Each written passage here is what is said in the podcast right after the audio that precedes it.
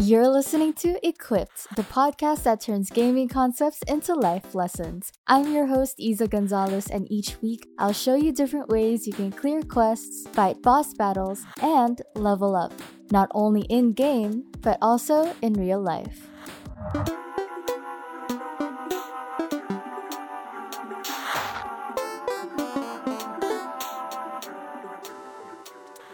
What's up, you guys? Welcome back to the show. Thanks for taking the time to listen today. If you also tuned in last week, you know that I talked about what I learned from being a mage. And if you haven't listened to that episode yet, feel free to head on over there first because I realized there's another reason why I prefer being a mage in most games.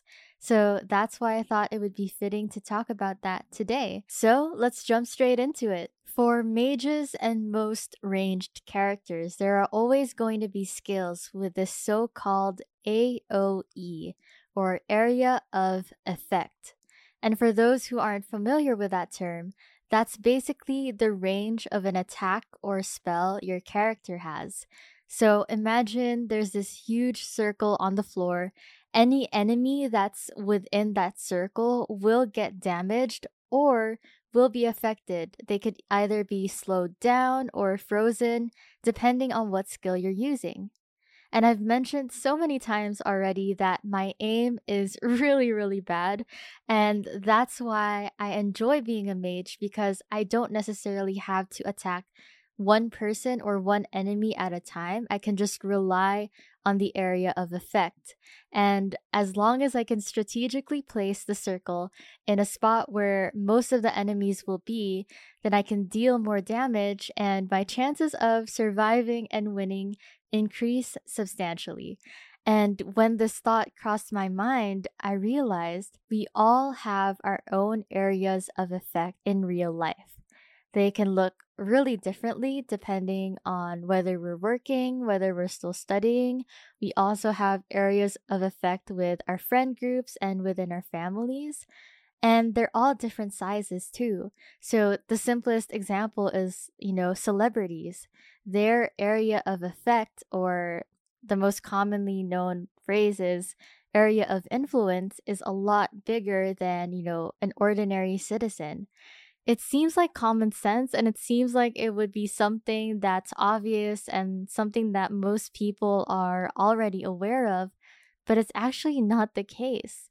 You know that feeling when you hear something over and over again and you feel like you already know it, but once someone else says it in a different manner, whether it's their change in voice or the way that they explain it to you, that's when it actually starts to sink in. That's how I felt when I paid more attention to the skills I was using in games. And I wanted to share something that happened to me because I only became a team leader at work this year. And a part of me did feel that imposter syndrome like, am I really up for this task? Am I really capable of handling and talking to multiple people all at the same time? And I was really mindful of how I was acting, how I was communicating with people. Um, but a part of me still felt like on edge. I wasn't really sure if I was doing everything the way I was supposed to as a leader.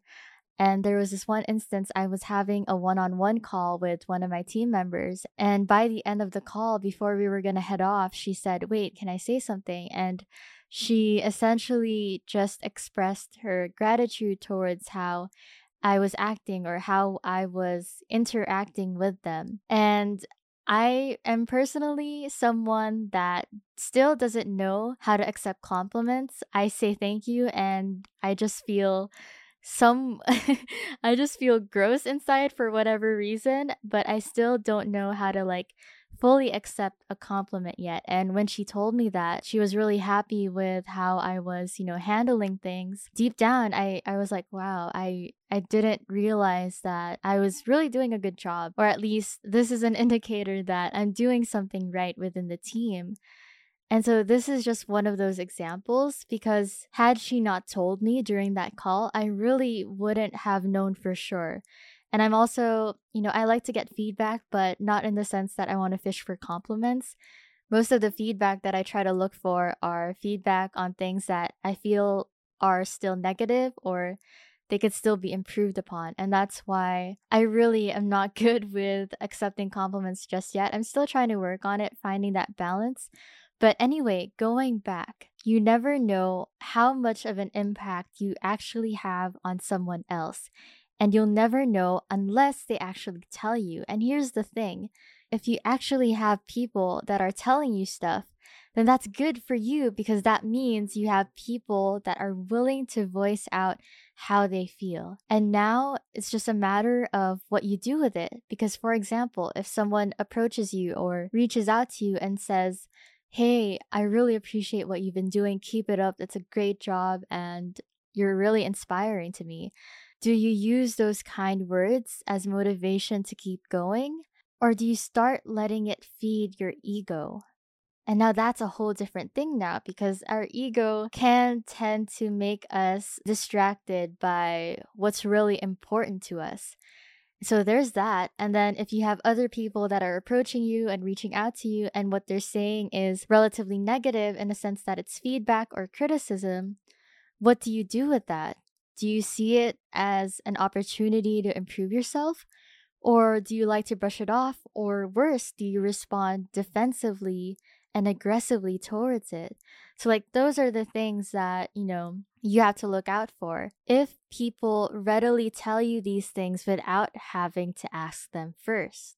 But in most cases, and for like the average human being, we're never gonna hear 100% of how much we've actually impacted someone, whether positively and negatively. And here's why I say that it's because people have their own reservations. So, me personally, I look up to a good amount of people, but I don't necessarily like send them messages every single day about how much they inspire me. One, because most of them don't know me anyway, and I don't want to come off as creepy if I do send them messages ever so often. And then, two, I'm just, you know, relatively shy as a person when it comes to things like that. And the same goes for a lot of people, I can imagine. Like, people have their own reservations, even with negative stuff, negative triggers. Not everyone will voice out their concerns or what they think is problematic right away because it's either they don't want to make a big fuss out of things, they have other important things going on, or they're already stressed, or they just don't want to cause conflict for anything. Now that we know this, like now that it's out there in the open, we don't know what kind of impact we could actually have. The more I think about it, the more I actually think that it's a good thing because not knowing what kind of impact we have can actually open up two opportunities for us. The first is to keep doing more of what we want to do. If you're someone that feels like no one is going to see or appreciate your work, keep going because you never know what impact you could actually have on someone, on just one person. They might see that one art piece, that one video, one song, and think, wow, I want to do something like this. And it's that one person that matters the most. They may not see your work ever again, but that's okay because you actually already did your part. You planted that seed of curiosity and interest into someone to work on their own journey. And if you think about that, like, it's amazing that we can actually impact and influence people that we haven't necessarily met in real life or like physically at least. And it's just crazy how much good we can still bring out onto this world. And so to me, that's the first opportunity that not knowing what kind of impact we can have can bring to us. And the second opportunity is the opportunity to be more mindful. So, how is not knowing what kind of impact we could have an opportunity to be more mindful? We interact with so many people every single day. And I don't just mean like physically seeing, talking, or hanging out with someone or a group of people. I also mean how we interact with people online. The online world is so vast and so big, and you know, social media and the internet, that's never going away. That's something that's going to be continuously ingrained in how we live. And so, how we interact through the digital space really matters as much as how we interact in real life because it's basically just an extension of who we are. So, how are you really interacting with people? Even though we can't control how people would perceive our actions and our words, wouldn't you want to give it your best shot and just try to spread as much good and as much positivity as you can? Because that's one of the two choices. The other choice is straight out, you know, being intentional about hurting and spreading hate well, I like to assume that most people don't have that thought, or at least it's not the first occurring thought. But because we're humans, we make mistakes. Sometimes we get overthrown by our emotions. Sometimes we get blinded by what's not important. And because of that, we tend to chase things that we think are good, but are actually starting to be more harmful, not only to us, but also to the people that we interact with. And again, these are the people that are within our immediate area of effect. And so our area of effect can be positive and it can also be negative. And not to mention, areas of effect go both ways. We don't just affect other people, other people affect us. The people that we love to surround ourselves with will impact and influence us one way or another. And that's another thing that we have to be mindful of too. Like, who are the people that I am surrounding myself with? Do I find myself in a place that I feel safe and comfortable to be myself?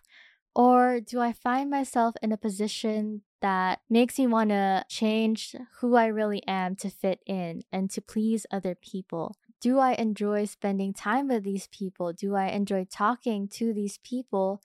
Or do I feel drained? Do I feel more alone when I'm with these people? Those are things that we have to be mindful of because that's their area of effect on us. And if we don't like how it's affecting us, then we can actually make the decision to step out of that area. We can do that. We can. It's just a matter of finding a healthy way to do it. And so, those to me are the two opportunities that can arise from not knowing what kind of impact we could actually have on other people. And another great thing about this is similar to games, the more we improve ourselves, our skills, and the more we level up, the more we can make our areas of effect larger. And I guess the only difference is we want our areas of effect to be bigger, not because we want to deal damage like in games, but because we want to possibly do more good. And we're capable of that. It's something that we can choose to do. And I don't know, I think that's such a cool thing to be able to do as humans. And we're definitely social beings. We're not playing this game of life alone. And so that's why the way we interact with each other is really important.